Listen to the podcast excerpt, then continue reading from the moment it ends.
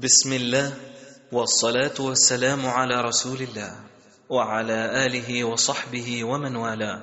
أما بعد فيسر إخوانكم في تسجيلات السلف الصالح للإنتاج الإعلامي والتوزيع بالإسكندرية. أن يقدموا لكم هذه المادة لفضيلة الشيخ مصطفى دياب. إن الحمد لله نحمده ونستعينه ونستغفره ونعوذ بالله من شرور أنفسنا ومن سيئات أعمالنا. من يهده الله فلا مضل له ومن يضلل فلا هادي له. وأشهد أن لا إله إلا الله وحده لا شريك له وأشهد أن محمدا عبده ورسوله صلى الله عليه وسلم. ثم أما بعد نستكمل بمشيئة الله الكلام في قصة الصحابي الجليل ها عبد الله بن حذافة السهمي رضي الله عنه. نسيتوا اسمه؟ عبد الله بن حذافة السهمي رضي الله عنه.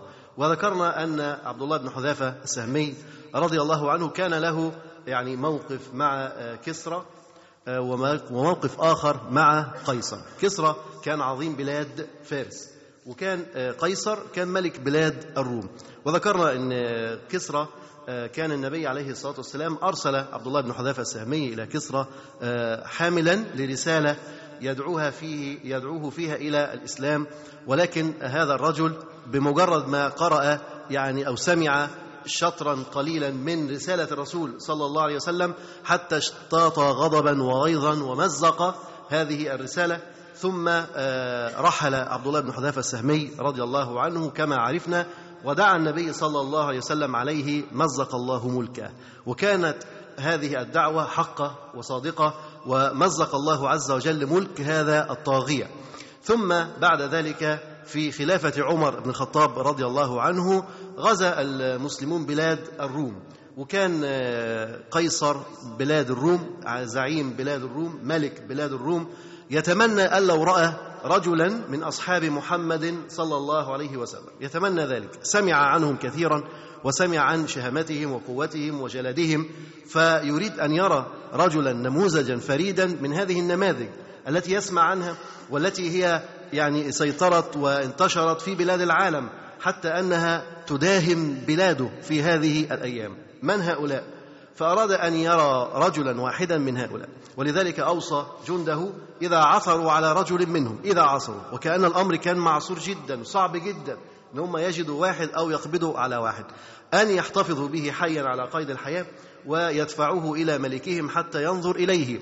وفعلا حدث ما أراد ووقع عبد الله بن حذافه السهمي في أسر بلاد الروم. وبمجرد ما قبضوا عليه استطلعوا خبره وعرفوا أمره وأدركوا أنه من الصحابة الأولين الذين عاشروا الرسول صلى الله عليه وسلم وأنه من التلاميذ الذين تربوا على يد النبي صلى الله عليه وسلم وأنه هو النموذج المطلوب الذي أراده قيصر الروم أن ينظر إليه. فدفعوه إليه حتى ينظر إليه. وتكلمنا في مؤهلات هذا الجيل جيل النصر كيف تربى وكيف ترعرع وكيف اهلهم النبي صلى الله عليه وسلم من القيادة البشرية.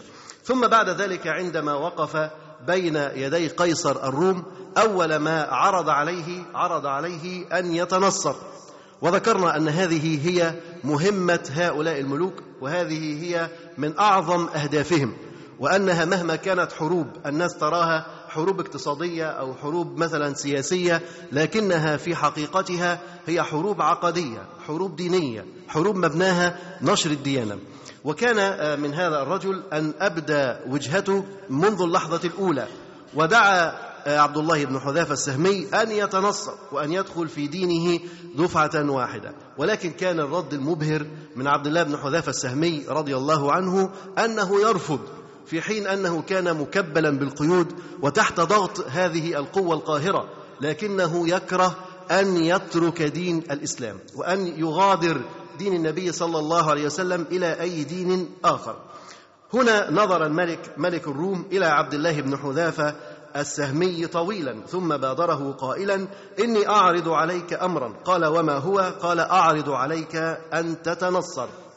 فيقول فإن فعلت خليت سبيلك وأكرمت مثواك. هذا الرجل ينظر إلى الدنيا ويظن أن أصحاب النبي صلى الله عليه وسلم رجال دنيا ولذلك عرض عليه لو قبل النصرانية أن يعفو عنه وأن يكرمه وأن يحسن مثواه. إقامته يجعله يقيم في قصر من القصور يعطيه من الأعطيات يعطيه ما يعطيه. المهم أن هو يترك هذا الدين. وهنا نرى فقه التنازلات. كثير من الناس تتنازل. تحت الضغوط يتنازلون لكن أي تنازلات مقبولة وأي هذه التنازلات غير مقبولة؟ ما كان في دين الإسلام ما كان في دينك وعقيدتك فهو تنازل غير مقبول. تنازل مرفوض. أنت تتفاوض أو يضغط عليك لكي تتنازل عن مبدأ من مبادئ عقيدتك أو مبدأ من مبادئ دينك. هل تتفاوض؟ هل تتنازل؟ لا. هذا فقه من سقطوا من قطار الدعوة الذين يتركون الدين ينسون الأهداف التي من أجلها يعملون وتجد أنهم يضحون بالأهداف يضحون بها. يعني أنت ترى مثلا بعض الناس يرفع شعارات ولواءات نريد العمل لدين الله عز وجل نصر الدين ونشر الدين وما إلى ذلك. ثم بعد ذلك أول ما يضحوا يضحوا بالدين. أول من يتفاوضون على تركه والتنازل عنه هو الدين. وأنه لا مانع من إقامة دولة علمانية ما المانع؟ ونسوا أن الهدف الأساسي هو إقامة دين الله سبحانه وتعالى. فإلى أي شيء نتفاوض ونتنازل. هذا الرجل يعرض على عبد الله بن حذافة السهمي أن يترك دين الإسلام. لا يمكن أن يتركه. هذه نقطة نرفض فيها المحاورة والمناقشة. هذا مبدأ. لا يمكن أن نتنازل عنه. الدين العقيدة لا تراجع فيها. نموت من أجل هذه العقيدة. نسجن نؤسر نضطهد من أجل هذه العقيدة. لا بأس. لكن نموت ونحن على هذه العقيدة. كما مات النبي صلى الله عليه وسلم وكما مات أصحابه رضي الله عنهم. نحن لسنا بأغلى من أصحاب النبي صلى الله عليه وسلم الذين ضحوا بأرواحهم وأرواحهم وأنفسهم في سبيل هذه العقيدة السمحة.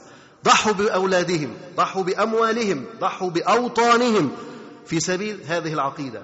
ماتوا غرباء مبعدين عن ديارهم التي سكنوها وعاشوا فيها. لماذا؟ لنشر هذا الدين وللصمود وللثبات على هذه العقيدة التي عبدوا ربهم تبارك وتعالى بها. فهذا الرجل في محاولاته اليائسة البائسة يعرض عليه أن يتنصر. وقال أعرض عليك أن تتنصر. فإن فعلت خليت سبيلك وأكرمت مثواك. فقال الأسير في أنفة وحزم عمرك رأيت أسير يكون عنده عزة وكرامة ورافع راسه وكله كده هو كبرياء هل رأيت مثل هذا؟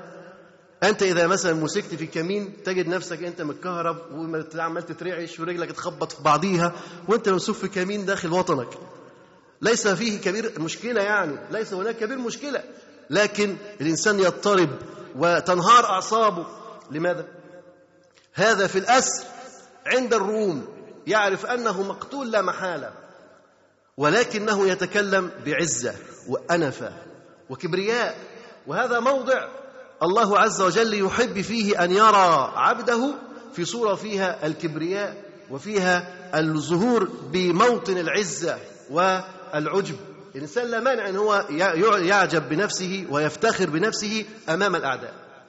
تغيظ الأعداء بعزتك بكبريائك بهذا العجب الذي يظهر عليك. موطن أمام الأعداء مقبول. أما في غير ذلك فهو مرفوض.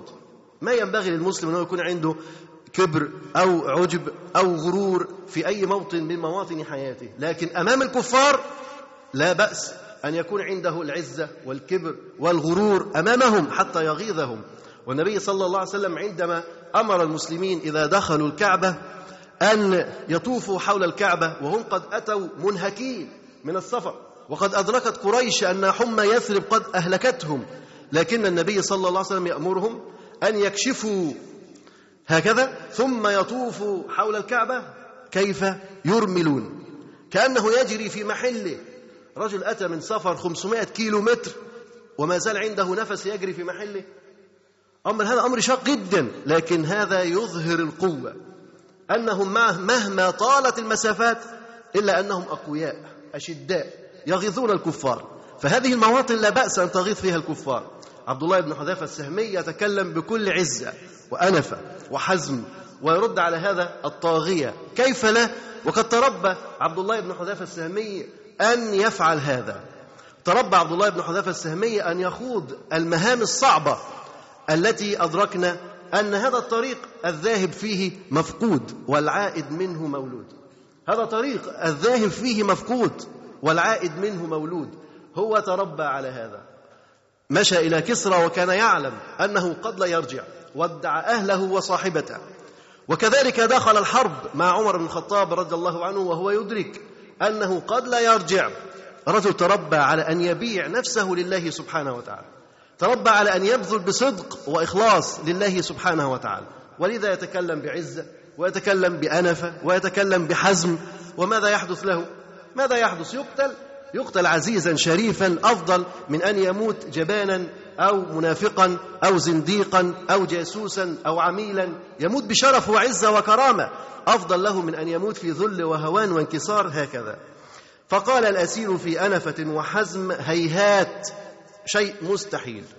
شيء مستحيل. قل هيهات أنت بتحلم. قل له أنت بتحلم. هذا شيء مستحيل.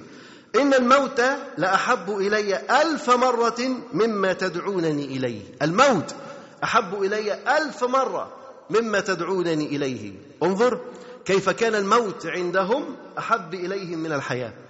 هكذا سادوا. لما كان الموت عندهم في سبيل الله أفضل من الحياة. في ذل وانكسار وكفر وبعد عن دين الله تبارك وتعالى. الموت في سبيل الله. كان هذا أسمى أمانيهم. كان هذا أعلى ما يرجون في هذه الدنيا. كانوا من أجله يحيون وله أيضا يموتون. يموت لله سبحانه وتعالى. ولذلك قال له هيهات إن الموت لأحب إلي ألف مرة. مما تدعونني إليه. رجل باع نفسه ويرى أن نفسه رخيصة يحتاج بذلها عدة مرات حتى يكافئ يعني مرضاة الله سبحانه وتعالى. هذا ثبات على الحق. ما نرى مثله؟ ثبات يدل على العقيدة القوية على الإيمان الراسخ في قلب هذا الرجل الذي تربى على الإيمان الحق الإيمان الصادق. قال إن الموت لأحب إلي ألف مرة مما تدعونني إليه. هذا الثبات يزعزع أعداء الإسلام. عندما تتكلم بهذه القوة وهذا الحزم وهذه الأنفة وهذه العزة عندما تتكلم بها ينهار أمامك العدو. كيف؟ يرى أنك أنت الأسير أنت الضعيف أنت المكبل أنت المأسور. ومع هذا تتكلم بكل قوة. من أين أتت لك هذه القوة؟ إنها قوة الإيمان.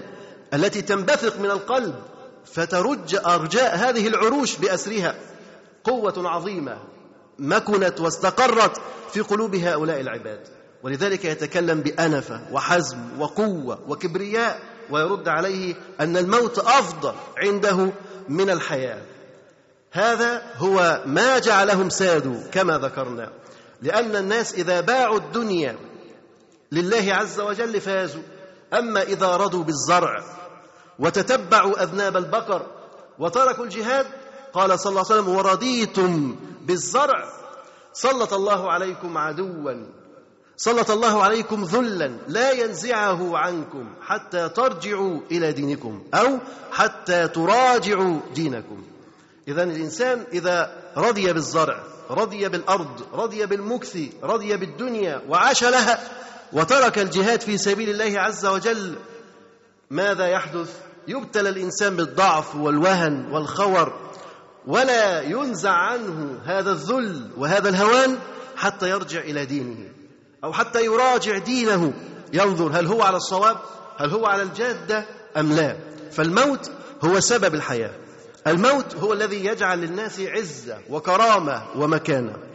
هنا يثبت عبد الله بن حذافة السهمي لهذا الطاغية أن النموذج الفريد نموذج المسلمين نموذج لا يتكرر.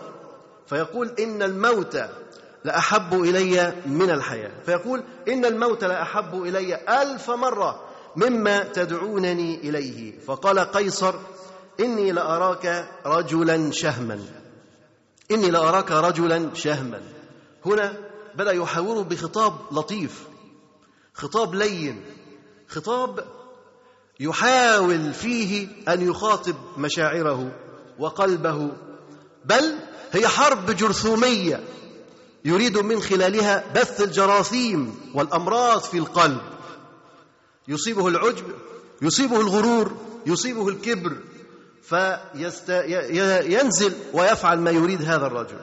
لكن عبد الله بن حذافة السهمي يدرك أن الغرور والعجب والكبر في هذا الموطن مسموح به. بل ومأجور عليه إذا غاض به الكفار. لكن هذا الرجل الخبيث يريد أن يبث هذه الجراثيم وينشط أمراض القلوب. فالإنسان يصيب عجب وكبر. تذهب أنت مثلا لأي تحقيق من التحقيقات قال لك أنت الشيخ الكبير أنت العلامة أنت رجل محترم أنت اللي فيهم والباقي لا يفهمون شيء تبص تلاقي نفسك أنت إيه؟ خلاص حس أن أنت علامة. ما فيش غيرك. يقول لك ولكن وحط نقط بقى ورا ولكن. أنت بعت القضية. لكن عندما تعرض عليك هذه الأمور وأنت تدرك أنها لإشعال الأمراض داخل القلب تكون واثق من موقفك وواثق من عقيدتك وواثق من دينك فإن هذه الأمور تمر عليك دون ما تحدث عندك أثر. فيقول له أراك رجلا شهما. رجل الشهم الذي يعمل الأعمال التي يأتي من ورائها المحامد. يعني يعمل أعمال الناس تحمدها بعد ذلك. مثلا إحنا قاعدين سمعت مثلا أنبوبة غاز فرقعت بره فالناس بتجري عشان تنقذ مش تتفرج. دلوقتي بيروحوا يتفرجوا. لكن إحنا عايزين اللي يروح ينقذ. هذا مثلا رجل في حادث أصيب عربية خبطته أو صدمته. أنت تجري وتحمله وتضعه في سيارتك أو في أي شيء وتجري به إلى المستشفى تعالجه وتقف عليه. هذه صورة من صور الشهامة. ماذا يحدث؟ الناس تتكلم عنك يقول هذا الرجل رجل شهم رجل قام بواجب ديني رجل قام بإنقاذ حياة والعبارات اللي فيها المدح والثناء تكتر. هذا عمل فيه شهامة فيه رجولة. فهو يقول له أنا أراك رجل شهم. أنا شايفك راجل إيه؟ يعني بتعمل أعمال فيها مروءة وأنت ممكن تعمل دور إيجابي وقوي جدا. فقول إني أراك رجلا شهما. طبعا بيحاول كسب غروره وكسب قلبه كما ذكرنا. يقول فإن أجبتني إلى ما أعرضه عليك أشركتك في أمري وقاسمتك سلطاني. إنت عشان أنت راجل شهم وذكي وبتفهم وعندك نخوة وعندك رجولة فأنا أعرض عليك أن تتنصر وأن أشاركك في أمري وسلطاني. يعني هيشغلوا عنده إيه؟ وزير مثلا. أو يمسكوا مقاطعة من المقاطعات. هيشغلوا معاه؟ ومش كده وبس. وهيديله كمان حوافز هائلة. هيديله شيء من سلطانه. يعني بعض الأرصدة هتتحول على حسابه. بعض الأرصدة هيحولها على حساب إيه؟ عبد الله بن حذافة السهمي. لو وافق على هذا. الإغراء. شوف بيغريب إيه؟ إنك أنت مش تبقى قائد قوات المسلحة بس. لأ. ده أنت جنبي على الكرسي. أنت الوزير. أنت المعين. أنت الذي سأرجع إليه وأنت أقرب الناس إلي. وليس هذا فقط بل ولك من الأرصدة وبدون مجهود ما سيحول إليك بجرة قلم. يتكتب على طول في حساب فلان تتزحلق الأرصدة عليه على طول بدون أي مجهود. شوف الإغراء. إغراء هائل. كرسي ومنصب وزعامة وقيادة. يعني مش لسه هيكون لا ده سوبر نصراني. هيبقى سوبر نصراني. راجل لسه داخل النصرانية دلوقتي بس حاجة متطورة على القوي على طول على البرج يجلس بجوار الملك. بل ويقاسمه. بل ويخطط معه لحرب المسلمين. هذا يجلس على هذا الكرسي. ماذا سيفعل؟ سيفكر معه كيف يحاربون الإسلام كيف يحاربون الدين. وهذا ما يحدث في عصرنا هذا إذا دخلوا على رجل ونجحوا في تنصيره. ماذا يفعلون معه؟ يأخذونه ويرتفعون به ثم يعرفون منه كيف يدخلون إلى المسلمين لتنصيرهم ولجلبهم ولإخراجهم من دين الإسلام. فهم يفعلون هذا وهي سياسة قديمة ليست بالسياسة الحديثة. فهو يعرض عليه ملكه وسلطانه مشاركة إن هو وافق أن يتنصر. تخيل إن القائد الأعلى يدعوه لأن يكون نصرانيا والرجل مع ذلك متمسك بدينه صلب لا يتراجع عن دينه. فتبسم الأسير المكبل بقيوده. الأسير المكبل تبسم. هذه البسمة بسمة إيه؟ بسمة ساخرة. بسمة ساخرة. يعني اولا أنا مكبل. لو كان هناك حوار فالمفترض إن إحنا نفك القيود ونتحاور. اسكت أنا شهم زي ما أنت شايف. شيل بقى الغمامة اللي من على العيون ديت وفك الكلبشات اللي في الإيدين ونقعد ونتكلم. طالما أنا شهم وطالما أنت ناوي تشاركني خلاص فكني. ولا انت مستني لما نتفق؟ ما قال لا نتفق. قال لا نتفق. فهو يقول له انت شهم انت جريء انت مفكر انت عبقري. أنا هديك نص ملكي ونص سلطاني. فطبعا الأسير يتبسم. وكأنه يفهم ألاعيب هذا الرجل.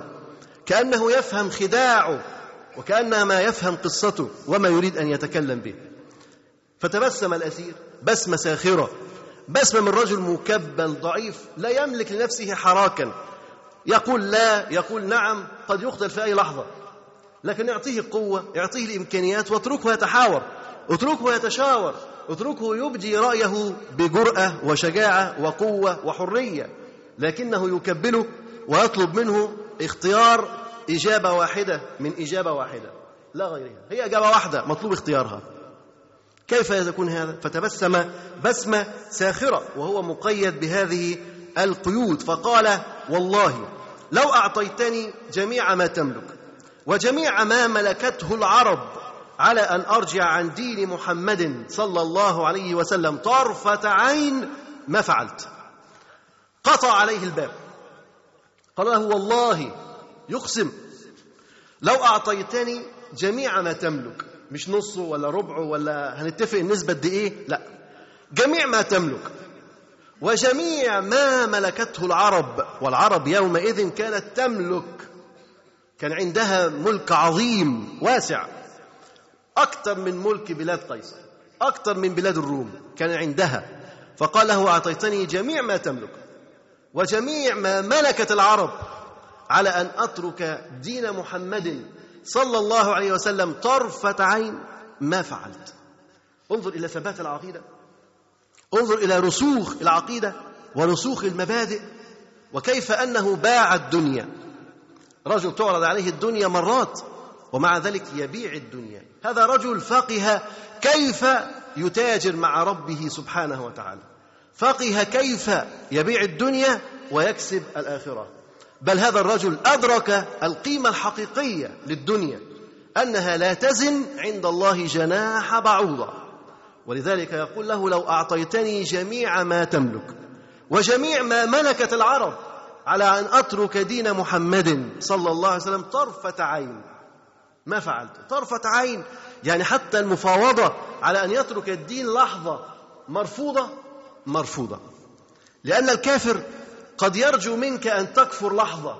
ثم ترجع بعد ذلك لدينك. يحقق غروره. غروره. يحقق الغرور. يحقق انتصاره. أنه انتصر عليك. أنه غير عقيدتك. ولو للحظة واحدة. لكن عبد الله بن حذافه السهمي ماذا يحدث له لو مات وهو في هذه اللحظة؟ تخيل لو واحد كفر لحظة ومات في اللحظة ديت. يموت على الكفر. يترك دين النبي صلى الله عليه وسلم كان الثبات وكان الرسوخ من عبد الله بن حذافة السهمي رضي الله عنه ثبات حتى الممات حتى آخر لحظة من حياته هو يتكلم هذه الكلمات ويدرك أنه ميت لا محالة. ولذلك يبلغ رسالة ربه عز وجل. أما الذي يرجو الحياة فإنه سيفاوض على الحياة. سيفاوض على الحياة. ينظر ماذا أفعل حتى ترضى عني؟ ماذا أفعل حتى تتركني؟ ماذا أفعل حتى تعطيني؟ ينظر لهذا. أما الذي يفكر في الآخرة ولا ينظر إلا للآخرة فإنه يكسر غرور هؤلاء الجبابرة القياصرة. فإنه ينتصر عليهم. والداعية إذا كان عنده صمود على مبادئه فإن أهل الكفر هم الذين يتراجعون ويتنازلون. أنت عندما تكون ثابت على موقفك وثابت على مبدئك من الذي يتراجع؟ عدوك. أهل الكفر النصر صبر ساعة. النصر صبر ساعة. ربما تدور المعارك بين طرفين. كلاهما قوي. هذا قوي وهذا قوي. لكن من الذي ينتصر؟ أصبرهم. الذي يصبر. لو صبر ساعة واحدة ربما تكون هي الفاصل بين النصر والهزيمة. هي الفاصل. ينهار أمامها العدو. هكذا عبد الله بن حذافة السهمي رضي الله عنه يلقي في وجهه هذه القذيفة. قذيفة عنقودية. تدمر جميع أفكاره تدمر جميع ما يريد أن يتكلم به. لو أعطيتني جميع ما تملك وجميع ما ملكت العرب على أن أترك دين محمد صلى الله عليه وسلم طرفة عين ما فعلت. انظر هذا النموذج القوي من التمسك بدين الله تبارك وتعالى والثبات على دين الله عز وجل والإدراك الحقيقي لقيمة الدنيا ومنزلة الدنيا في قلوب العباد. هكذا كانت الدنيا بسيطة جدا في قلوب أصحاب الرسول صلى الله عليه وسلم. أدركوا أن من باع الدنيا تأتيه الدنيا وهي راغمة. من باع الدنيا تأتيه الدنيا وهي راغمة. أما من كان همه هم الدنيا فرق الله عليه شمله ولم يأتيه من الدنيا إلا ما كتب له. يتعب ويشقى ولا يأتيه من الدنيا إلا نصيبه. المحدود المقدور هو الذي يأتيه منها. عبد الله بن حذافة السهمي أدرك أن الدنيا لو كانت له فإنه سوف يحصلها. رضى عنه قيصر الروم أو لم يرضى فإن أحدا لا يملك له الموت والحياة إلا الله سبحانه وتعالى. فقال إذا أقتلك. وهذا هو قرار البائسين اليائسين الذين قنطوا من الحلول. قال إذا أقتلك. ما فيش حل خلاص. أنت لا تريد الحوار لا تريد المناقشة لا تريد التنازل لا تريد التراجع. إذا أقتلك. فقال أنت وما تريد.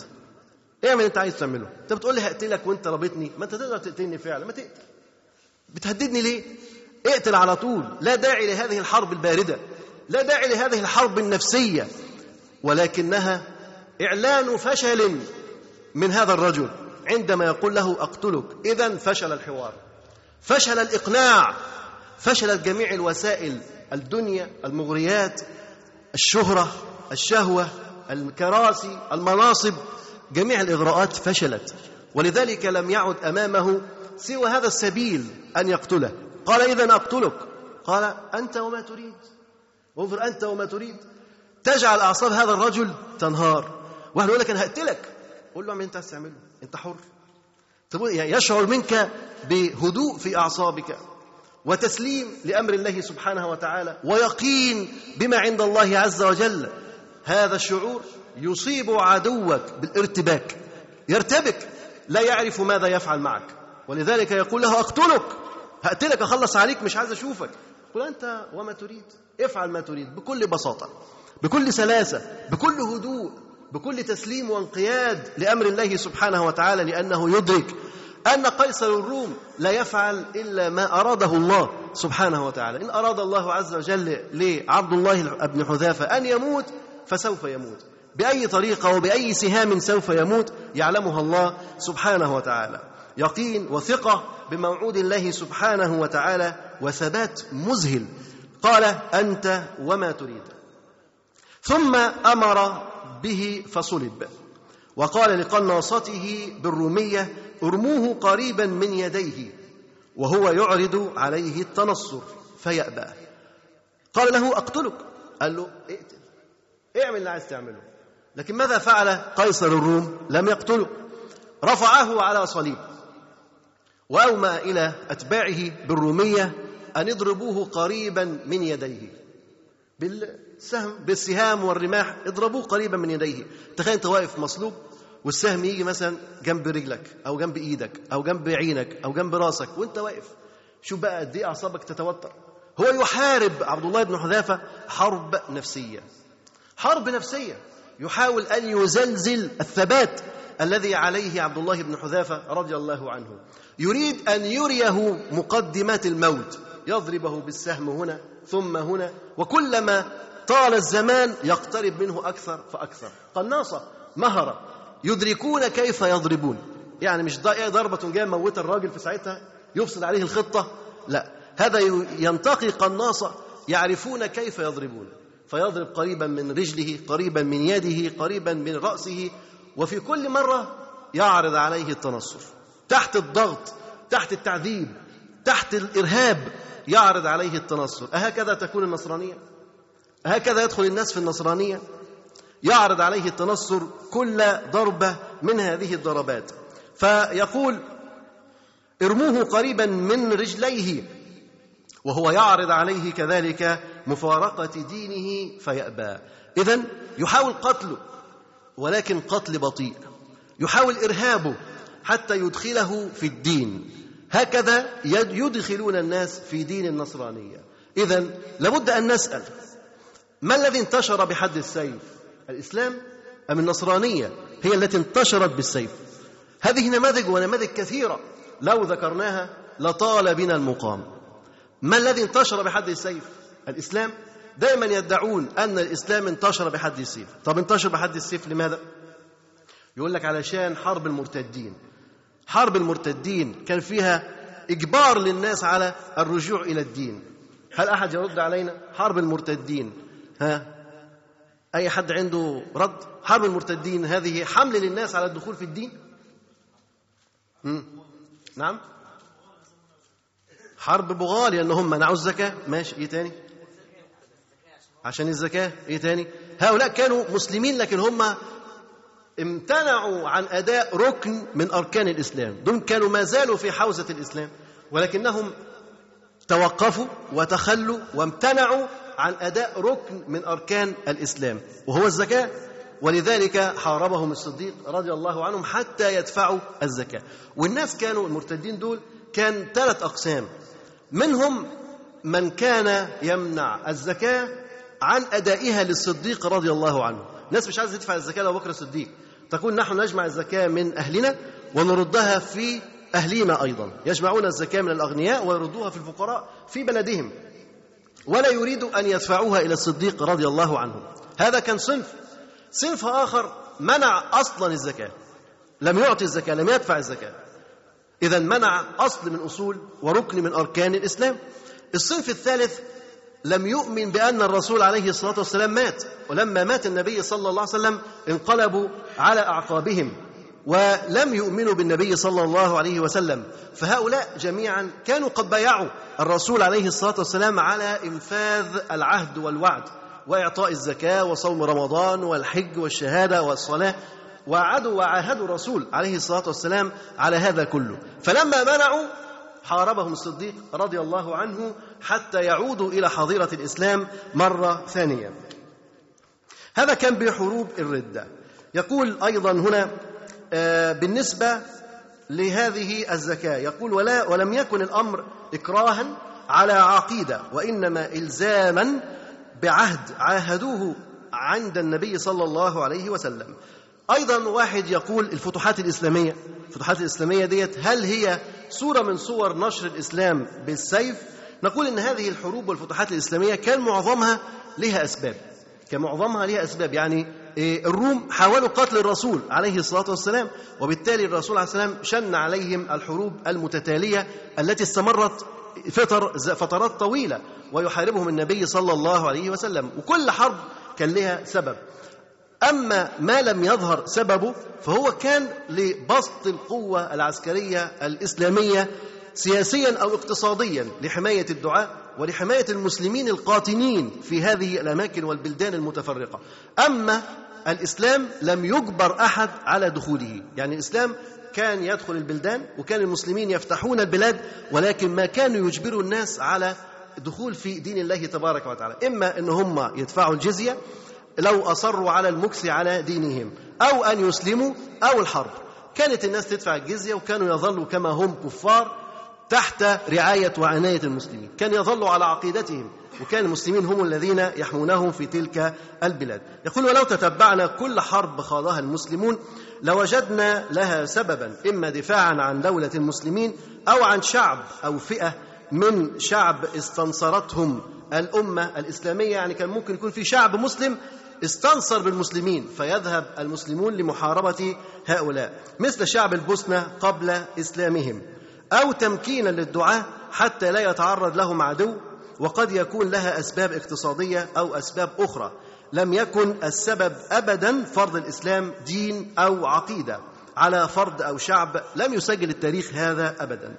يقول وإنما فرض نفوذ الدولة السياسي والعسكري مع الحفاظ على حرية العقيدة. يقول وفي مصر هنا أتيح لأهلها حرية اعتقاد المذهب. الذي يرضونه من المسيحية بعد الفتح الإسلامي وليس قبله. يعني في مصر هنا لما أتى عمرو بن العاص لفتح بلاد بلادنا هنا ما أجبر النصارى الموجودين الموجودين فيها على الدخول في الإسلام. بل كان الرومان في هذه البلاد يضطهدون أهل ملتهم. يعني كان الرومان دول نصارى مسيحيين أيضا. طبعا المسيحيين دي كلمة يعني ما ينبغي أن إحنا نقول لكن إحنا بنقرأها عليكم كما كتبت وكما نشرت هكذا. لكن هؤلاء لا يقال عنهم مسيحيين لكن يقول نصارى ويقولوا أقباط هكذا. فالمهم يقول إن آه، عمرو بن العاص لما دخل مصر هنا ترك أهلها كما هم. بل وترك لهم أن يعيشوا بالمذهب الذي يريدون. اللي أصبح أرثوذكسي أصبح أرثوذكسي كاثوليكي كاثوليكي لم يعني يعاقبهم ولم يحاسبهم على هذا. ولكن كان يدفعوا الجزية وكان كل واحد يعيش على مذهبه. هذه المذاهب لم يتمتعوا بها تحت حكم الرومان. الرومان الكفرة النصارى كذلك حملة الصليب ما كانوا يتركون الأقباط في مصر يعيشون تحت المذهب الذي يريدون ولكن كانوا يحاربوهم في هذا المذهب. وسوف نتعرض لتفصيل الجزئية ديت بعد قليل إن شاء الله. مسألة الاضطهاد الديني مسألة الاضطهاد الديني. يقول وهذه فرية قبيحة مفضوحة إذ لم يعرفوا التاريخ أمة قامت على دين وحافظت على حقوق أهل الأديان المخالفة مثل المسلمين. يشهد بذلك أهل مصر الذين كانوا يعانون اضطهاد الرومان أو اضطهاد الروم يعني. وهم على الدين نفسه لاختلافهم في المذهب. يعني مثلا بتوع مصر كانوا آه، مثلا أرثوذكس الروم مثلا كانوا كاثوليك أو بروتستانت فكانوا يحاربون الأقباط في مصر حتى يلتزموا بمذهبهم ودينهم. حتى يحملون الناس على دخول مذهب غير مذهبه يحملونه على ذلك بالسيف وبالحرب وبالتعذيب. ليس هذا مع المسلمين فقط. يقول حتى أن البطريرك بنيامين ظل هاربا. البطريرك بنيامين هذا ظل هاربا من وجه الروم أحد عشر عاما فلم يأمن إلا بعد الفتح الإسلامي لمصر. البطريرك هذا كان موجود في مصر هرب لما دخل الروم وفضل بره البلاد 11 عام. حتى فتح مصر عمرو بن العاص ثم رجع بعد ذلك واطمأن على مذهبه. فلم يأمن إلا بعد فتح الإسلام لمصر. ويشهد بعد ذلك أن اليهود الهاربين من جحيم الاضطهاد الديني في أوروبا كانوا يفرون إلى بلاد المسلمين فيجدون فيها الأمن والحماية. وقد كان المسلمون يسمون أهل الكتاب في هذه البلاد وقتئذ بأهل الذمة. كان المسلمين وقتها بيسموا النصارى واليهود كانوا يسموهم أهل ذمة. يعني لهم ذمة ولهم عهد ولهم حماية فكانوا يحمونهم. ولو يقول لقد حكم الإسلام العراق والشام ومصر منذ أربعة عشر قرنا. فهل عجز المسلمون أن يجبروا هذه الشعوب على اعتناق الإسلام؟ يعني 14 آه، أربع قرون أو 14 قرن 14 قرن 1400 سنة. الإسلام حكم بلاد العراق وبلاد آه، هذه البلاد كلها ومع ذلك لم يجبر أحد من أهل هذه البلاد أن يصبح مسلما. ولو أجبر لكان كل البلاد دلوقتي مسلمة لكنه لم يجبر أحد. وعندما اقترح أحدهم على السلطان أن يجبر الصرب على اعتناق الإسلام ليعوضوا النقص العددي الناتج عن قتل وتنصير ما يقرب من مليون مسلم في الأندلس رفض ذلك استنادا إلى قوله تعالى لا إكراه في الدين كان في الوقت الذي سقطت فيه الأندلس يعذب المسلمون في الأندلس. وكان آه، النصارى تحت يعني سلطان المسلمين في بلاد الشام وفي كثير من البلاد. وفي هذه الآونة وفي الصرب كانوا في مسلمين كتير جدا. ومع ذلك آه، السلطان لم يجبر أحد من الصرب على دخول الإسلام. وكان من الممكن أن يجبره حتى يعوض الخلل الحادث والنقص الحادث في قتل المسلمين في بلاد الأندلس. مليون مسلم يتقاتلوا في الأندلس تحت يد الصليبيين الكفر الحاقدين. يقول بل يسجل لنا التاريخ عن ابن تيمية رحمه الله أنه عندما ذهب يفاوض قائد التتار على إطلاق أسرى رفض إطلاق الأسرى المسلمون فقط وقال له أهل الذمة يطلقون أولا فهم في حمايتنا ولا ينبغي لنا أن نفتك أسرانا ونظرهم في الأسر.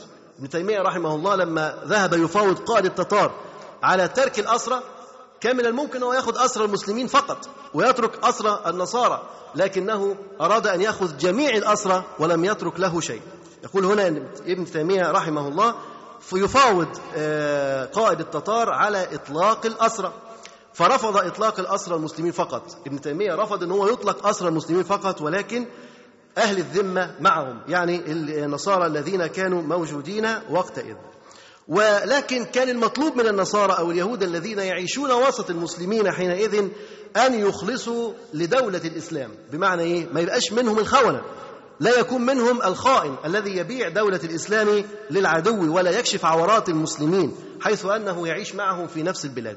فإذا فعل هذا فإنه يتعرض للعقوبة. كذلك محظور على النصارى واليهود الذين عاشوا بين المسلمين أن يسبوا النبي صلى الله عليه وسلم ومن سبه تعرض للعقوبة بل وللقتل. هذه كانت شروط موضوعة وصار عليها الكل وقتئذ هذا كان يعني في قرون قريبة وما زلنا نرى أيضا في الأندلس. الأندلس طبعا مرت بفترات عصيبة جدا كانت الأندلس هذه كلها بلاد إسلامية. يعني مثلا من سنة 786 786 هجرية وكانت البلاد الأندلس دي كلها بلاد إسلامية. دخلها الإسلام وعبر إليها المسلمون الأوائل وتكلمنا عنها لما كنا نتكلم مع عبد الرحمن الغافقي رحمه الله وكيف أنه دخل وتوغل في هذه البلاد. وأنشأ المسلمون فيها حضارة لم يرها التاريخ من قبل. حضارة ما زالت شاهدة حتى الآن. بنوا فيها مساجد ضخمة جدا من أشهرها مسجد قرطبة. مسجد قرطبة الآن قائم كما هو ولكن النصارى فرغوه وجعلوه كنيسة وسموها الكاتدرائية المسجد. سموها الكاتدرائية المسجد وما زال حتى اليوم اسمها هكذا. بل ويمنعون المسلمين من الصلاة داخل هذا المسجد. ولفترة قريبة يعني لسنة 2001 كان المسلمين في هذه البلاد يتقدمون بالالتماس لبابا الفاتيكان حتى يسمح لهم بالصلاة داخل مساجدهم. في أسبانيا أو في بلاد الأندلس. وكان الشعب الأسباني يرفض أن يصلي المسلمون داخل هذه المساجد. بل والأساقفة والقساوسة كانوا يمنعون ذلك ويقولون لا بأس أن يصلوا فرادى. أما أن يصلوا جماعة في المسجد فهذا ممنوع. يعني في أسبانيا ممنوع ان هم يصلوا في المسجد جماعة. لماذا؟ يقول هذا يذكرنا بالعصور السابقة. والمسلمون فيها يريدون أن يجعلوها مكة من جديد. المسلمين فيها حوالي مليون أو 800 ألف. ومع ذلك ومع هذا العدد يقلق الدولة الأسبانية ويقض مضجعها. وماذا بعد سقوط بلاد الأندلس؟ بعد طبعا آخر معقل للمسلمين كان فيها غرناطة وغرناطة هذه حوصرت حصارا شديدا. حصروها سنوات. بعد ما حاصروها وبجيوش هائلة بعد ما حاصروها أحرقوا جميع الحقول التي كانت تحيط بها ومنعوا عنها المياه. ومنعوا عنها أي وسيلة للطعام أو الشراب حتى كاد أهلها أن يموتوا. فسقطت البلد. تخيل مثلا بلد تحاصر لمدة ثلاث سنوات أو أكثر يحرقوا جميع المزارع التي حولها بحيث لا أحد يستطيع أن يأكل. يمنعوا عنها المياه يمنعوا عنها جميع الوسائل الإعاشة والحياة فيموت الناس داخل هذه البلاد. فسقطت البلد بعد سلسلة طويلة من الحروب ومن المقاومة. يقول ومرحلة ما بعد السقوط بدأ التعسف والاضطهاد مباشرة بعد سقوط غرناطة وبدأت حملات التنصير الإجباري للمسلمين ولكن الأسبان لاحظوا أن هؤلاء غالبا ما كانوا يظهرون المسيحية ويبطنون الإسلام. المسلمين بدأ الضغط عليهم حتى يتركوا دينهم. فكان بعض المسلمين يظهر أنه تنصر لكن هو ما زال على الإسلام. ولذلك أنشأوا محاكم يحاكمون الناس. يمسك الواحد يحاكمه أنت مؤمن؟ يعني أرثوذكسي ولا مسلم؟ يحاكموه يحاسبوه. لو كان مسلم يقتل فورا. لو كان أرثوذكسي أو بروتستانتي كان يعني يعدي مؤقتا مؤقتا. لأنهم بعد ذلك يحدثون تصفية لمن ليس على دينهم أو ملتهم. فوجدوا أن كثير من المسلمين يظهرون المسيحية ويبطلون الإسلام فبدأت محاكم التفتيش بمحاكمة كبيرة لعدد كبير من المسلمين. وحرق من يشتبه في التنصير الظاهري اللي شاكين فيه إن هو يعني بيظهر النصرانية يحرقوه. حرق تخيل. محاكم تفتيش وحرق للمسلمين الذين يعني يظهرون أنهم نصارى. فراح الكثير ضحايا هذه المحاكم التي أمرت بإنشائها الملكة إليزابيلا لتلتهم اليهود والمسلمين وفيما بعد حتى النصارى. يعني هي بداية تبدأ بالمسلمين واليهود. لكن بعد كده ستلتهم من؟ ستلتهم أيضا النصارى الذين ليسوا على نفس المذهب. يقول الذي يشك في ولائهم المطلق للكنيسة يعني النصارى الذين ليس لهم ولاء كامل للكنيسة هؤلاء سوف يحرقون. الذين يشك في ولائهم المطلق للكنيسة الكاثوليكية فاقترنت إيزابيلا بمحاكم التفتيش. هذه في التاريخ فكانت سنة سيئة عليها وزرها ووزر من عمل بها. إيزابيلا هذه التي سماها شكسبير شاعر الإنجليز ملكة ملكات الأرض. وهي نفسها التي يبحث الفاتيكان الآن في شأن رفعها إلى مستوى القديسية. عايز يرفعها لمستوى إيه؟ قديسة يخليها قديسة. لماذا يجعلها قديسة؟ لأنه يرى أنها خدمت المسيحية خدمة هائلة. ولذلك يجعلها قديسة كهذه التي كانت في أفريقيا وتكلمنا عنها سابقا الأم تريزا. عاشت في أفريقيا 25 عام. تجعل الناس يتنصرون ويخرجون من دينهم وكان سبب في خروج خمسة مليون مسلم عن دينهم وتحويلهم إلى النصارى. ومع ذلك كانت تسرق من الكنيسة وتسرق الأموال فهم سموها قديسة. وبعد ذلك اكتشفوا أنها تسرق الأموال التي كانت تأتي دعم لهؤلاء. فكانوا يبحثون وما زالوا يبحثون نزع القديسية منها. مسألة سهلة خذي القديسية هاتي القديسية. المسألة عندهم إيه؟ يعني وكأنها معونة توزع عليهم. بعد ما اكتشفوا سرقتها وأنها كانت تفعل كذا وكذا فبيبحثون الآن نزع القديسية منها. أما الإيزابيلا فيبحثون الآن أن يضعوها في مرتبة القديسية. يعني قريبا يفتحون أماكن يسموها إيه مثلا؟ كنيسة الأم إيزابيلا وهكذا. تبدأ بقى في الملكوت الثاني. يقول بشأن رفعها إلى مستوى القديسية هذه هي التي كانت سببا في إبادة شعبين. مسلمين. شعب مسلم في آه، بلاد الأندلس وشعب مسلم في في أمريكتين. كان في في الأمريكتين شعوب مسلمة. كان في مسلمين اللي هم الهنود الحمر كان في منهم طائفة مسلمة. فايضا كانت سبب في يعني إحراقهم وقتلهم. كيف هذا؟ لأن آه، كولومبوس آه، خرج من من أسبانيا. كولومبوس هذا كان من أسبانيا فخرج من أسبانيا مبحرا من إشبيلية. بأموال الغنائم التي غنمها الأسبان من غرناطة وبأمر من إيزابيلا وزوجها فرديناند إيزابيلا أوحت إلى هذا الرجل أن هو يبحر من بلاد الأندلس إلى هذه الأمريكتين فراح لغاية هناك وعذب الذين كانوا يعيشون في هذه البلاد. وكانت أسبانيا كان لها بعد ذلك ملك عريض جدا لكن سرعان ما انهار هذا الملك. وفي سنة 1502 ميلادية صدر مرسوم ملكي يقضي بأن يمنح المسلمون شهرين فقط لا غير لاعتناق المسيحية أو الطرد النهائي. شهرين يا يعتنق المسيحية خلال شهرين يا الطرد النهائي. فشهدت ساحات غرناطة إحراق 80 ألف من الكتب العربية. والتنصير الإجباري للمسلمين من نزلاء حي البازين المقابل لقصر الحمراء. وفي سنة 1566 صدر مرسوم ملكي آخر يقضي بمصادرة الكتب العربية ومنع التكلم بالعربية ومنع الحجاب بالنسبة للمسلمات وغلق الحمامات العامة ومنع الزي الإسلامي والاستعاضة عنه بالزي الأسباني وتغيير الأسماء العربية إلى الأسبانية. كل دوت بالقوة. كان هذا فوق طاقة تحمل المسلمين فاندلعت ثورة عارمة في غرناطة. المهم الثورة دي قعدت ثلاث سنين لكن طبعا وماذا يفعلون؟ وسط هذا الحطام كله. يقول بلغ المسلمون في كتمان دينهم عن الأسبان وقد أطلق عليهم الأسبان الموروسيكيون يعني اللي هم إيه؟ اللي بيخبوا إسلامهم. في النصارى الذين أبطلوا الإسلام فكانت الوفود السرية تتوالى على المسلمين في من شمال أفريقيا. يعني كان في عدد من المسلمين أظهر النصرانية لكن كان ما زال على الإسلام. والأسبان شعروا بهم أخذوا يحاصرونهم لكن كان يأتيهم مدد من الدول الإسلامية في شمال أفريقيا. كانت تصل إليهم الوفود الإسلامية ولكن كانت بصورة سرية.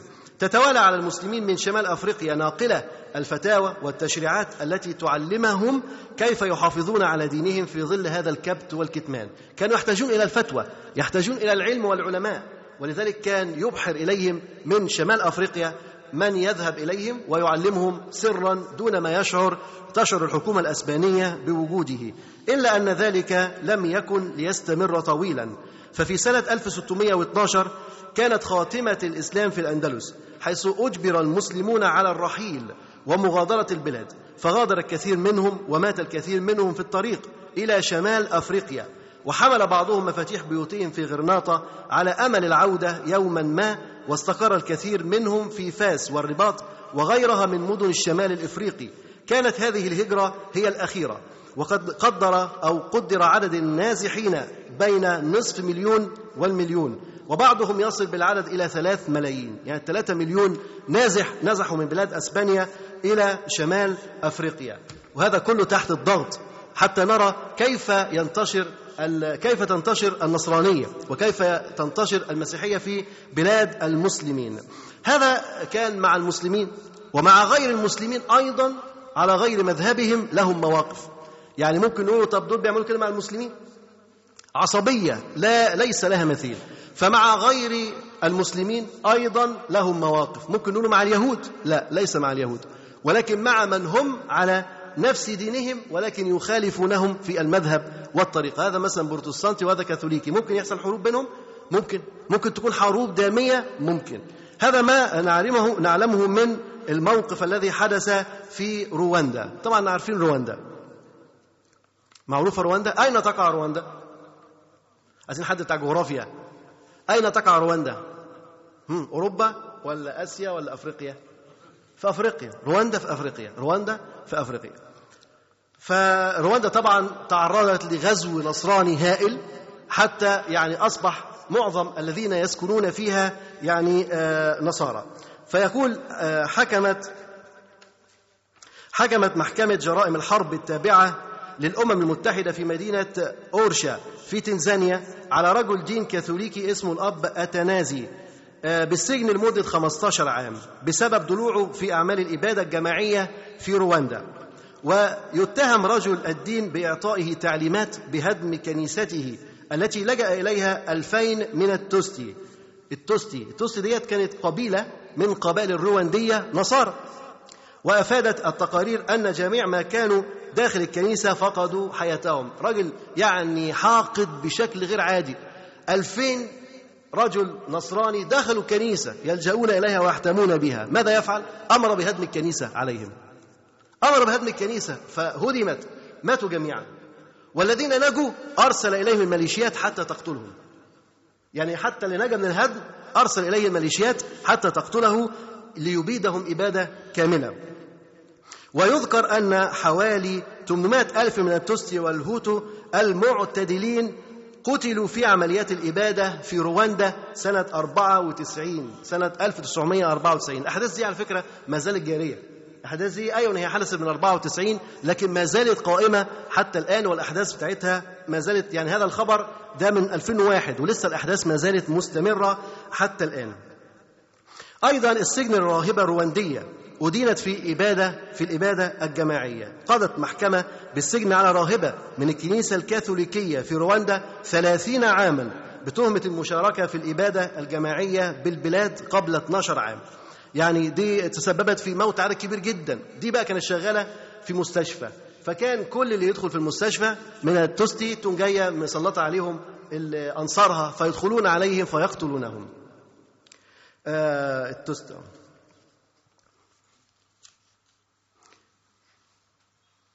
يقول اتهمت الراهبة أيضا بأنها قادت عناصر من ميليشيات الهوتو إلى أماكن في المستشفى كان يختبئ بها مئات التوتسي. طبعا لا شك إن ديت كانت مجازر كبيرة جدا. وكان ملايين من الناس يعني قتلوا في هذه المجازر. طبعا وجايبين يعني صورة لجماجم موجودة ما زالت حتى الآن داخل هذه الكنائس. يقول بقى عنوان كنائس رواندا المتورطة في المجازر لن تدج أجراسها بعد اليوم كنائس رواندا. كم كنيسة في رواندا متورطة في هذا العمل؟ ممكن نقول كنيسة 2 3 10 50 كنيسة. خمسين كنيسة في رواندا متورطة في عملية الإبادة الجماعية. يقول أكثر من خمسين كنيسة في رواندا لم تتمكن من دق أجراسها منذ عام 1994 وحتى الآن. على الرغم من ضغوط الفاتيكان ويبدو أن السبب في عدم فتح هذه الكنائس هو أن حكومة رواندا استوعبت الدرس وعرفت أن كل مصائبها تأتي من وراء الكنيسة. ورغم أن البابا زار رواندا عام 92 وباركها حكاما ومحكومين. إلا أن هذه البركة سرعان ما تلاشت. راح بخرها ورجع. ودبت الفوضى واشتعلت نار القبلية وقتل أكثر من مليوني مواطن. بعد زيارة البركة. مليوني مواطن. نصفهم قتل داخل الكنائس يعني مليون.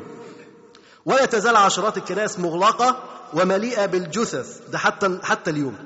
لا يستطيع أحد الدخول إليها كما أن الحكومة رفضت فكره دفن الجثث وتركتها كما هي. ليه؟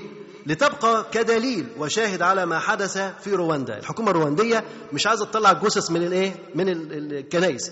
وبالتالي الكنائس مش هتتفتح. ولن تدق أجراسها حتى الآن. ما زالت مغلقة حتى الآن. والجثث ما زالت موجودة حتى الآن. لكن الحكومة الرواندية عمالة يعني تشاغب في بابا الفاتيكان. ويعني تدور وتحور معه. يقول العديد من الوفود الكنسية وصلت إلى رواندا للتفاوض مع الحكومة بشأن تلك الجثث بيتفاوضوا على الجثث بالتفاوض بشأن هذه الجثث لأن تركها هكذا يضر بالكنيسة. هيضر بالكنيسة يا عيني مساكين هيضر بالكنيسة. لكن مش هيضر بالناس اللي اتقتلوا؟ هيضر بالكنيسة. لكن الحكومة ما زالت مصرة على الرفض بل ذهبت إلى أبعد من ذلك.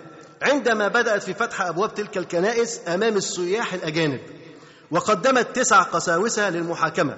خمسة منهم أدينوا بالفعل وصدرت ضدهم أحكام وصل بعضها إلى الإعدام. إعدام. نفذوا في واحد ولسه الباقي.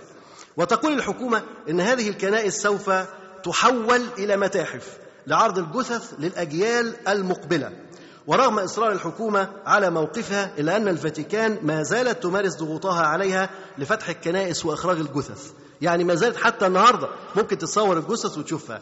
حتى تشهد على يعني همجية هذه الشعوب وكيف أنهم ينشرون الدين بالسيف. وليس الإسلام هو الذي انتشر بالسيف في هذه البلاد. ننتقل إلى موقف آخر لرجل أسلم. رجل من النصارى أسلم. ولكن هذا الرجل ليس كأي رجل إنه رجل من كبراء النصارى. فالرجل اسمه أشوك كولين يانك أشوك كولين يانك.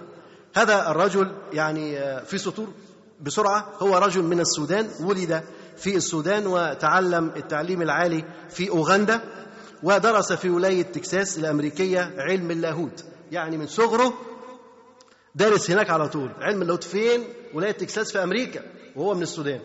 بس برضه لازم يأهلوه. حصل على عدة دبلومات في مجالات التخطيط والإدارة الكنسية حصل على ماجستير في مقارنة الأديان وكان مدير منظمة درء الكوارث عن السودان وهي منظمة سويدية دنماركية هولندية. شوف الدول شوف الدول كيف تتعاون مع بعضها البعض لنشر النصرانية في بلادنا. وكان قسيس في الكنيسة الأسقفية بالخرطوم ومدير لبرنامج الإنماء في الصومال وهي تابعة للأمم المتحدة. حتى في الصومال داخل فيها. وكان الأمين العام للمجلس الكنسي العالمي بشرق ووسط أفريقيا حتى 92 ومسؤول التعليم الكنسي العالي في وسط وشرق أفريقيا وكان مدير كلية النيل اللاهوتي في السودان وأمين عام منظمة الشباب المسيحي حتى 87 وكان أمين عام منظمة التضامن المسيحي في أفريقيا واعتنق الإسلام عام 2002 يعني لسه إيه؟ لسه جديد بقاله خمس سنين اعتنق الإسلام عام 2002 يقول كشف أمين عام مجلس الكنائس العالمي لوسط وشرق أفريقيا سابقا أشوا كولين ميانق أبعاد المخطط الذي تتبعه آلاف المنظمات الغربية الكنسية في تنصير المسلمين عبر وسائل وأساليب متعددة منها الغطاء الإنساني وسلاح المعونات وممارسة الضغوط على الحكومات العربية والإسلامية حتى تستجيب للمطالب الغربية وأكد أشوك في حوار موسع مع مجلة المجتمع أنه شارك في مؤتمر سري عقد في ولاية تكساس الأمريكية لدراسة أوضاع كل دولة إسلامية على حدة واتخاذ الإجراءات المناسبة من أجل تنصير أبنائها وإبعادهم عن دينهم كل دولة تدرس لوحدها مصر ينفع معاها إيه؟ ليبيا ينفع معاها إيه؟ السعودية ينفع معاها إيه؟ كل دولة تدرس على حدة حتى يعرفوا كيف يمارسوا عملهم داخل هذه البلاد. طبعا الحوار طويل نحن سنقتطف منه بعض الأمثلة. سؤال يقول ما الدور الذي تقوم به المنظمات الغربية الخيرية في أفريقيا خاصة والعالم العربي والإسلامي بصفة عامة؟ بيتسأل. قال هي في الحقيقة منظمات كنسية تعمل تحت غطاء إنساني لكن جوهر عملها تنصير المسلمين أو إبعادهم عن دينهم بأساليب مدروسة ومتنوعة. سؤال: كم عدد المنظمات التي يرعاها مجلس الكنائس العالمي؟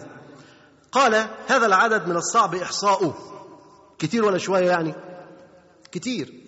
لكن أستطيع القول بأنه بالآلاف. بالآلاف. والسودان وحده يعمل فيه أكثر من 500 منظمة كنسية. السودان لوحده البلد ديت فيها 500 منظمة كنسية. سؤال: وكيف كنتم تبعدون المسلمون المسلم عن دينه وكيف كنتم تبعدون المسلم عن دينه قال إذا كان متدينا كنا ندخل إليه من خلال بوابة الشهوات كالشهرة أو التعليم أو المنصب أو النساء وبأن يقوم أحد المنصري المنصرين بمصادقته. يعني واحد نصراني يفضل إيه؟ معاه ويتابعه ويبقى صديق له. والوقوف إلى آه، جواره وعلى احتياجاته والعمل على حل جميع مشكلاته حتى يصبح أسيرا له ومعتمدا عليه بدرجة أساسية. ومن ثم يتحكم فيه ويتحول تلقائيا إلى النصرانية أو يبعد عن دينه. يقول ما الذي أو ماذا عن مصادر الأموال التي تنفقها منظمات الكنيسة؟ الأموال تيجي منين؟ ماذا عن مصادر الأموال التي تنفقها المنظمات الكنسية؟ يقول يوجد في الدول الغربية عرف سائد بموجبه يتم اقتطاع 5% من من راتب كل موظف للتنصير. يعني أي واحد شغال في أوروبا معروف إن هو بيجي يقبض زي ما في مثلا فلوس بتتخصم من من الناس اللي شغالين؟ لأي حاجة. إما مثلا آه، غلاء معيشة بدل مواصلات مش عارف إيه، أي حاجة يفضلوا يقتطعوا. هم بيقتطعوا منه إيه بقى؟ بيقتطعوا منه 5% لنشاط التنصير في العالم. من مرتب كل موظف للتنصير. هذا فضلا عن أن معظم المؤسسات الاستثمارية الغربية العامة في أفريقيا وآسيا هي مؤسسات كنسية بالدرجة الأولى. المؤسسات اللي بتيجي تشتري آه، الأراضي وبتشتري المحلات وبتيجي تشتري المصانع ببلاش تشتريها أصلا تنصيريه هي مؤسسات كنسية بالدرجة الأولى. أي أن أموالها تذهب لصالح أنشطة الكنيسة وبدورها تقوم الكنيسة برعاية أنشطة التنصير. فالكنيسة المصرية مثلا طبعا بيضرب مثال. فالكنيسة المصرية مثلا كانت ترعى أكثر من عشرة آلاف طالب من جنوب السودان وتعمل على تأهيلهم لكي يصبحوا منصرين وقساوسة. هذا المجهود مجهود الضعيف يعني مش قادر يعمل حاجة. عشرة آلاف واحد من جنوب السودان حتى يصبحوا منصرين مش أي حاجة حتى يصبحوا منصرين وقساوسة. انظر. يعني تربية على مستوى عالي حتى يذهب ويتمكن من إفساده في البلاد. والعلم إن السودان أصلا يعني آه، لنا وقفة طويلة معها إن شاء الله لأن جنوب السودان كان من أوائل الأماكن التي دخلها الإسلام في السودان. وهي التي أيدت حركات إسلامية كثيرة. ثم أراد الاستعمار أن يصل إليها ويدخل النصرانية فيها. فوصلت إليها فعلا حملات التنصير واستمرت فيها عشرين عام ولم تحدث أي أثر. عشرين سنة ولم يتنصر واحد فقط. ثم غيروا خططهم بعد ذلك حتى كان جون جرانك وما حدث في السودان وأصبح بعد ذلك بوابة إلى القرن الإفريقي بأسره. يسأل ما عدد الذين اتبعوك بعد بعد أن أسلمت؟ بيسألوه بقى سؤال مفرح. كم واحد اتبعوك بعد ما أسلمت؟ فقال بفضل الله أسلم على يدي أكثر من 150 ألف. ده هو الراجل أسلم سنة 2000 وكام؟ 2002 يعني في خمس سنين أسلم على إيده 150 ألف. بس خد بالك برضه 150 ألف واحد مش عادي 150 ألف من القيادات الكنسية. أسلم أكثرهم آه، أكثر أسلم أكثرهم. وأسلم أيضا أكثر من 2500 من كبار القساوسة والمنصرين وجميعهم من جنوب السودان وجبال النوبة ومنطقة الإنجسناء منطقة في جنوب السودان. يعني ألف يعني 150 ألف رجل من اللي هم بيعملوا في القيادات الكنسية و2500 رجل من القساوسة وكبار رجال الدين عندهم. يقول لكن آه بيسألوا ألم تثنيك أوضاع المسلمين المتردية عن الدخول في الإسلام يعني الأوضاع بتاعتنا اللي هي الصعبة اللي إحنا عارفينها ديت وعدم الالتزام بالدين وعدم يعني التمسك بدين الله سبحانه وتعالى وعدم العمل لدين الله عز وجل الحاجات دي كلها لم تثني هذا الرجل عن هذا الإسلام والرجوع. فقال لقد ذهلت عندما اعتنقت الإسلام ووجدت أن المسلمين لا يطبقونه في حياتهم. فقد حدد الله تعالى في الإسلام مصدرين للحياة المدنية والسياسية هما القرآن والسنة النبوية. ومع الأسف فإن المسلمين لا يحتكمون إليهما والحكومات في الدول العربية والإسلامية لا تلتزم بالمنهج الاسلامي ولهذا فإن ضعف المسلمين جاء نتيجة لإبعادهم الدين عن حياتهم وضعف إيمانهم ولو تمسكوا به لقويت شوكتهم. سؤال آخر يقول في تقديرك لماذا هذه الهجمة الغربية الشرسة ضد الجمعيات والهيئات الخيرية الإسلامية؟ ومتى بدأ هذا المخطط؟ بيسألوا سؤال. إحنا بنسمع بقى إيه؟ إن جمعية إسلامية بتتقفل. يعني مثلا جمعية الحرمين الإسلامية تبص لها اتقفلت. الجمعيات الخيرية التي كانت تبعث العلماء والدعاء إلى أفريقيا وإلى أوروبا وإلى هنا وهنا لماذا تغلق هذه الجمعيات؟ فقال لأن انتشار الإسلام بهذه السرعة الكبيرة يخيف أمريكا وأوروبا. ولهذا فإن الكنيسة تعمل على منع المنظمات الإسلامية من ممارسة العمل الخيري وتكفيف منابعه وتحجيم نشاطاته وهذا المخطط بدأ من عشرين عاما من عشرين سنة بدأوا يحاربوا الجمعيات الإسلامية. ونحن الآن في المراحل الختامية لتنفيذه. وإغلاق جميع المنظمات الخيرية ذات الطابع الإسلامي. لو أنت تبص فعلا تجد إن جمعية كذا اتقفلت جمعية كذا اتقفلت جمعية كل الجمعيات الإسلامية التي كانت في مصر أو في السعودية معظمها أغلق. لأن هذه المنظمات لها دور كبير في نشر الإسلام وتحصين المسلمين ضد التنصير وتوفير احتياجات الفقراء والمنكوبين في الوقت الذي لا تعمل فيه المنظمات الكنسية إلا في مناطق الفاقة والحاجة والكوارث. والآن أصبح سيف الولايات المتحدة الأمريكية مسلطا على الحكومات العربية والإسلامية لتحجيم العمل الخيري الإسلامي طبعا واتهامه بالإرهابي وتكفيف مصادر الدخل والدعم حتى تتوقف هذه المنظمات الإسلامية عن أداء دورها الرسالي الرائد. سؤال أخير بيسأله وما الرسالة التي تجب أو تحب أن توجهها للمسلمين؟ إيه الرسالة عايز تبعتها للمسلمين؟ حضراتكم. فيقول إلى إخواني المسلمين أقول لقد أنعم الله عز وجل عليكم بالإسلام فلا تهجروا ولا تفرطوا فيه لأنه ثروة حقيقية مستهدفة من الغرب من الغرب المسيحي وإن طبقتم الإسلام في حياتكم فسوف تكونون أقوياء وسوف يخشاكم الغرب وما عليكم إلا أن تهتموا بالعلم من أجل بناء قاعدة علمية تمكنكم ماديا وعلميا من مواجهة المؤامرات والفتن.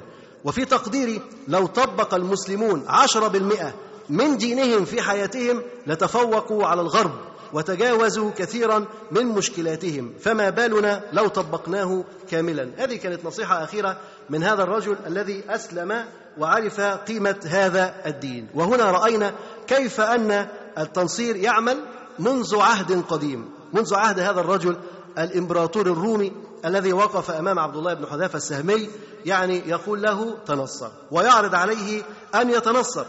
قال فرموه قريبا من رجليه. وهو يعرض عليه يعرض عليه مفارقة دينه فيأبى.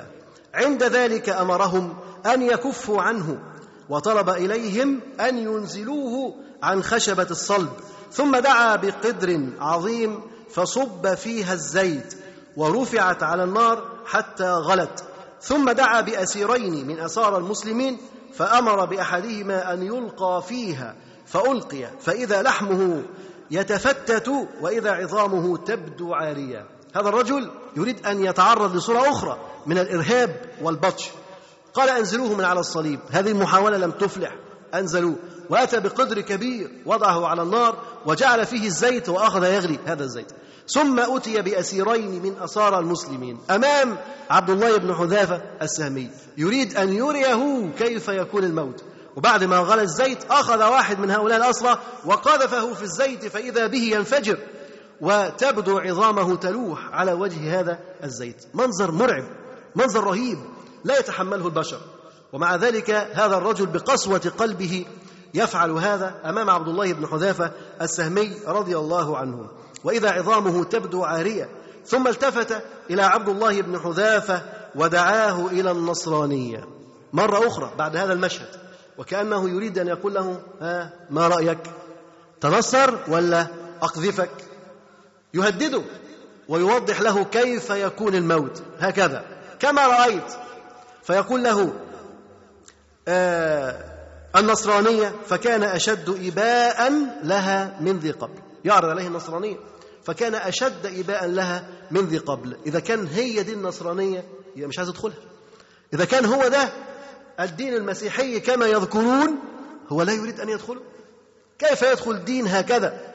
يعذبون الناس بهذه الطريقة ويضطهدون الناس حتى يدخلوا الدين بهذه الطريقة. وكانت في بلاد أفريقيا في الصومال وفي غيرها لما كانت المجاعات كانوا ينزلون بالخبز والإنجيل. حتى يبيع الرجل دينه فيأخذ الخبز ومعه الإنجيل. وهكذا كان الناس يتنصرون ويخرجون عن دينهم. هذا الرجل يلقي بأسير في الزيت فينفجر لحمه وتبدو عظامه. ثم يعرض مرة ثانية الأمر على عبد الله بن حذافة السهمي أن يتنصر. فكان أشد إباء لها من ذي قبل. فلما يئس منه أمر به أن يلقى في القدر التي ألقي فيها صاحباه. خلاص يأس. قال خلاص ارموه موتوه بقى خلاص. مفيش مفيش أمل. قال ألقوه في الزيت. فلما ذهب به دمعت عيناه. فقال رجال قيصر لملكهم إنه قد بكى. تتبع للداعية. الرجل يتحرك. يدفعونه إلى هذا القدر حتى يرمى فيه. فلما اقترب منه فاضت عيناه. بكى. رجال قيصر يقفون وينظرون إلى حركاته وملامحه. بمجرد ما شافوا إن هو بكى يبقى ده أسلوب تراجع أو صورة من صور التراجع. الراجل بكى خاف خاف من الموت. خلاص رجعوه. هنا ممكن يعرض عليه النصرانية تاني. هنا ممكن يعرض عليه هذا الكفر مرة أخرى. فقال قالوا له إنه قد بكى فرحة. إن هذا الرجل تراجع وإنه بكى وان خلاص. يعني اللي كان بيقوله دي كلها كانت شهامة. فارغة ليس لها محتوى وليس لها أصل لكنها كانت مظهر. الرجل بكى فقال فظن أنه قد جزع وقال ردوه إلي. قال بس ده خاف هاتوه تاني. ردوه إلي. فلما مثل بين يديه عرض عليه النصرانية من جديد. فأباها الله ما كنت عيط ليه؟ أنت بكيت أنت تراجعت لماذا ترفض النصرانية؟ مرة أخرى. فأباها فقال ويحك فما الذي أبكاك اذا بكيت ليه؟ لماذا جرت الدموع؟ ما الذي أبكاك؟ فقال اسمع بهذه الكلمات التي نحتاج أن نحفرها في قلوبنا وصدورنا وعقولنا. قال أبكاني أني قلت في نفسي تلقى الآن في هذه القدر فتذهب نفسك وقد كنت أشتهي أن يكون لي بعدد ما في جسدي من شعر أنفس فتلقى كلها في هذا القدر في سبيل الله. بكى لأنه هيموت مرة واحدة. بكى لأن العذاب ده هيشوفه مرة واحدة. هو عايز يتعذب كتير في سبيل الله. كان يتمنى أن يكون له بعدد شعر جسده أنفس. شوف بقى أنت عندك راسك فيها كم شعرة وجسمك فيه كم شعرة. عايز يكون له بعددها أنفس. وبكل نفس يلقى في هذا القدر. ويعذب حتى يحتسب ذلك عند الله. الموت في سبيل الله. أرأيتم كيف كان الموت حقا؟ هو غاية القوم الموت في سبيل الله. بصدق ما كان يبكي لفراق الدنيا لكن كان يبكي أنه سيموت مرة واحدة. أنه لن يستطيع أن يبذل روحه لله إلا مرة واحدة. هل هذا هو الذي ابكاه أمر يصيب الذي أمامه بالإحباط. يصيبه بالإحباط. انت ده واحد مش عايز يموت مرة.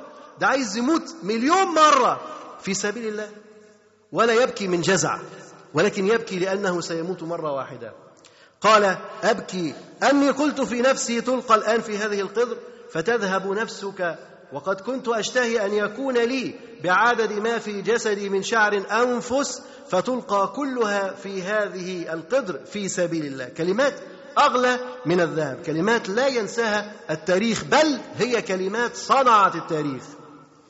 الموت في سبيل الله. الموت في سبيل الله صعب. ومثله كذلك العمل في سبيل الله. الإنسان إذا أراد أن يعمل في سبيل الله بإخلاص يجد صعوبة يجد مشقة حتى يحقق الإخلاص لله سبحانه وتعالى. كالذي يحتاجه إذا أراد أن يموت في سبيل الله. فالعمل في سبيل الله فيه مشقة. مشقة الإخلاص مشقة تحقيقه وتجريده لله سبحانه وتعالى. والموت في سبيل الله أيضا فيه مشقة. وفيه صعوبة على النفس فكليهما فيه العناء والمشقة. لكن أجره عند الله عز وجل عظيم. فقال الطاغية هل لك أن تقبل رأسي وأخلي عنك؟ والطاغية كأنه هزم. هزم. القتل لم يفلح تهديد لم يفلح الإغراء والشهوات لم تفلح. استنفذ جميع الوسائل. التي يمكنه أن يهز بها كيان أي شخص. لكن عبد الله بن حذافة السهمي لم يتغير لأنه أسس على التقوى لأنه تربى في مدرسة النبي صلى الله عليه وسلم لأنه ثابت الإيمان لم يتغير ولم يتحول. لكن هذا الرجل في قمة إحراجه إنه يمارس هذه الضغوط أمام شعبه أمام جنوده أمام القساوسة أمام البطارقة. كيف ينهزم؟ كيف يرجع؟ يريد أن يحفظ ماء وجهه. عايز يحفظ ماء وجهه. أي مخرج؟ فعرض عليه شيء يسير. فقال له هل لك أن تقبل رأسي وأخلي عنك؟ ها؟ تقبل رأسي وأخلي عنك؟ هو أدرك أن هذا النموذج الفريد نموذج فريد حقا. وأنه من جيش محمد صلى الله عليه وسلم. الجيش الذي تربى على البذل وتربى على الإخلاص وتربى على العطاء لدين الله تبارك وتعالى. فقال هل لك أن تقبل رأسي وأخلي عنك؟ فقال له عبد الله بن حذافة وعن جميع أسار المسلمين أيضا. يعني مش هقبل رأسك وتسيبني أنا لوحدي. لا والمسلمين كلهم المسلم لا يفكر في نفسه. لا يكون همك أن تنجو أنت من الفتنة وحدك أو أن تنجو من الموت وحدك ولكن ليكن همك أن ينجو الناس معك. المسلمين كمان لا تجعل المسلم يتعرض للفتنة. ولذلك إذا نجوت أنت من الفتنة فاحفظ إخوانك ألا يقعوا في الفتنة. إذا نجوت من الموت فكن حريصا كذلك ألا يقع إخوانك كذلك في الموت. فعبد الله بن حذافة السهمي رضي الله عنه يقول وعن جميع أسار المسلمين بدأ التفاوض. تريد أن أقبل رأسك. يبدو وكأن لا مانع عندي ولكن هذا العطاء قليل. أقبل رأسك هذه عندي غالية عندي عظيمة. إذا قبلت رأس كافر هذا ذل وإهانة. عندما تقبل رأس كافر في ذل وإهانة. أما إذا قبلت رأس المسلم فهذا فيه عز. لا لا يضرك شيء لكن تقابل رأس كافر في ذل وإهانة. هل لك أن تتحمل هذا الذل وهذه الإهانة في سبيل نصرة إخوانك؟ تتحمل. إذا كان الأمر يخص شخصك لا عقيدتك لا دينك لا مانع أن تتنازل. تتنازل في حق شخصك. قال وعن جميع أسار المسلمين. سيبهم كلهم. طبعا الملك حاسس أنه لازم يوافق. لازم يوافق. لأن عبد الله بن حذافة السهمي الموت عنده أمر هين. مسألة الموت لا تكررها عليه مرة أخرى. هذا رجل باع روحه باع حياته لله لا تعرض عليه الدنيا لأنه لا يحب الدنيا. فكان لابد أن يوافق هذا الرجل على عرض عبد الله بن حذافة السهمي رضي الله عنه. صمود الدعاء يجعل الكفار يتراجعون كما رأينا. قال وعن جميع أسار المسلمين قال عبد الله فقلت في نفسي عبد الله بن حذافة بيفكر. بيحسبها بيدرسها قرارات مدروسة. لا يقول هكذا كلام هباء منثورا لا. قرارات مدروسة يتكلم بالكلمة بعد دراستها وبعد تحليلها. فيقول فقلت في نفسي هو بيفكر بقى فقلت في نفسي الوقت ضيق جدا. الراجل بيعرض عليه قبل رأسي وأسيبك. فقال وعن جميع آثار المسلمين وفي الوقت يحدثنا عبد الله بن حذافه كيف أصدر هذا القرار؟ أنه رجع إلى نفسه. وأخذ يتشاور مع نفسه. يعني أقبل رأس رجل كافر. لن أخسر شيء. لن أخسر شيء. والنتيجة أن هؤلاء المسلمين كلهم سوف يطلق سراحهم وسوف ينجون من هذا الأسر. ما رأيك في هذه المقايده ما رأيك في هذه الصفقة؟ صفقة طيبة. ولذلك وافق عليها عبد الله بن حذافه فقلت في نفسي عدو من أعداء الله. هو عدو مش هقبل رأسه عشان هو كبير لا ده عدو من أعداء الله كافر لكن مضطر إن أنا أقبل رأسه حتى أكون ساكون سببا في نجاة إخواني من الأسر ومن الحبس. فقلت في نفسي عدو من أعداء الله أقبل رأسه فيخلي عني وعن أثار المسلمين جميعا لا ضير. لا ضير. اذا لا ضير أن تتحمل الأذى في سبيل نصرة إخوانك. في سبيل أن ترفع العبء والعناء عن إخوانك. قال لا ضير علي. انظر يحكم الشرع. ينظر هل يجوز أن اقبل رأس الكافر؟ إذا كان هناك مصلحة ترجح على المفسدة إذا قبل لا حرج في هذا. فلما رأى المصلحة نجاه إخوانه من المسلمين قبل رأسه. إذا أنت لابد أن تعرض مواقفك دوما على كتاب الله وعلى سنة رسول الله صلى الله عليه وسلم. ثم دنا منه وقبل رأسه. قبل رأس هذا الرجل الكافر. فأمر ملك الروم أن يجمعوا له اسار المسلمين وأن يدفعوهم إليه فدفعوا إليه. أول ما قبل رأسه الراجل طبعا لابد أن يوفي بوعده فدعا جميع الأسارة وقال لعبد الله بن حذافة خذهم. خذ هؤلاء الأسرى جميعا. أخذهم عبد الله بن حذافة وسار بهم. تخيل كده لما يكون جيش أو يعني عدد ضخم من الأسرى يسير في الصحراء ويرجع إلى بلاده ثانية قدم عبد الله بن حذافة على عمر بن الخطاب رضي الله عنه وأخبره خبره. عبد الله بن حذافة حكى لعمر ما حدث وأنه اضطر أن يقبل رأس هذا الكافر. كان الموضوع ده مأثر في نفسه قوي مضايقه. إزاي قبلت رأس الكافر ده؟ كيف أقبله؟ مش أنت ببساطة تبص تلاقيه بيسلم عليه وبيحضنه؟ يسلم عليه وبيحضنه؟ وعلى رأسه الصليب ويحضنه ويبوسه بدون سبب. عبد الله بن حذافة السهمي متأذي متضرر متضرر يشعر بالإثم. كيف قبلت رأسه؟ كيف قبلت رأسه؟ ولكن عندما يحسبها ويجد المصلحة الراجحة الهائلة التي حدثت من هذا فيقول لا ضير. فخبر خبر عمر رضي الله عنه بما حدث فسر به الفاروق أعظم السرور. ولما نظر إلى الأسرى قال حق على كل مسلم أن يقبل رأس عبد الله ابن حذافة رضي الله عنه. لما شاف الأسرى أسرى كتير. يبقى فعلا كان العمل الذي عمله عملا إيجابيا. ولذلك قال حق على كل مسلم أن يقبل رأس عبد الله بن حذافة وأنا أبدأ بذلك. وأنا أبدأ بذلك. فقام عمر بن الخطاب رضي الله عنه وقبل رأسه. تكريم للبطل. تكريم لمن قام بهذا الموقف الشجاع الذي أبرز فيه قوة الإسلام والمسلمين. ومن لا يشكر الناس لا يشكر الله. وأسلوب التحفيز والتكريم هذا أسلوب كان يستعمله النبي صلى الله عليه وسلم. واستعمله كذلك عمر بن الخطاب رضي الله عنه عندما يكرم عبد الله بن حذافة السهمي على هذا الموقف. هنا نرى هذه الشخصية التي تربت تربت بين يدي النبي صلى الله عليه وسلم. انظر إلى هذا النموذج. تخيل لو عندنا مثله هل كان حالنا يكون هكذا؟ لو أن عندنا رجلا واحدا مثل عبد الله بن حذافة السهمي رضي الله عنه. لتغير الأمر. لو أننا نتربى كما تربى أصحاب النبي صلى الله عليه وسلم لكانت مواقفنا تختلف عما نراه اليوم. لو أننا عشنا بإسلامنا وبديننا ولديننا لكان حالنا أفضل من ذلك. نكتفي إن شاء الله بهذا القدر. وسبحانك اللهم وبحمدك أشهد أن لا إله إلا أنت أستغفرك وأتوب إليك. والسلام عليكم ورحمة الله وبركاته. جزى الله فضيلة الشيخ خير الجزاء. ونفعنا وإياكم بما سمعنا من العلم ورزقنا وإياكم العمل به. ونسأل الله جل وعلا أن يرفع مكانة الشيخ في المهديين وأن يجعله علما من أعلام الهدى والدين. ولا تنسونا وتنسوا الشيخ من دعوة صادقة بظهر الغيب. وختاما تقبلوا تحيات إخوانكم في تسجيلات السلف الصالح بالإسكندرية.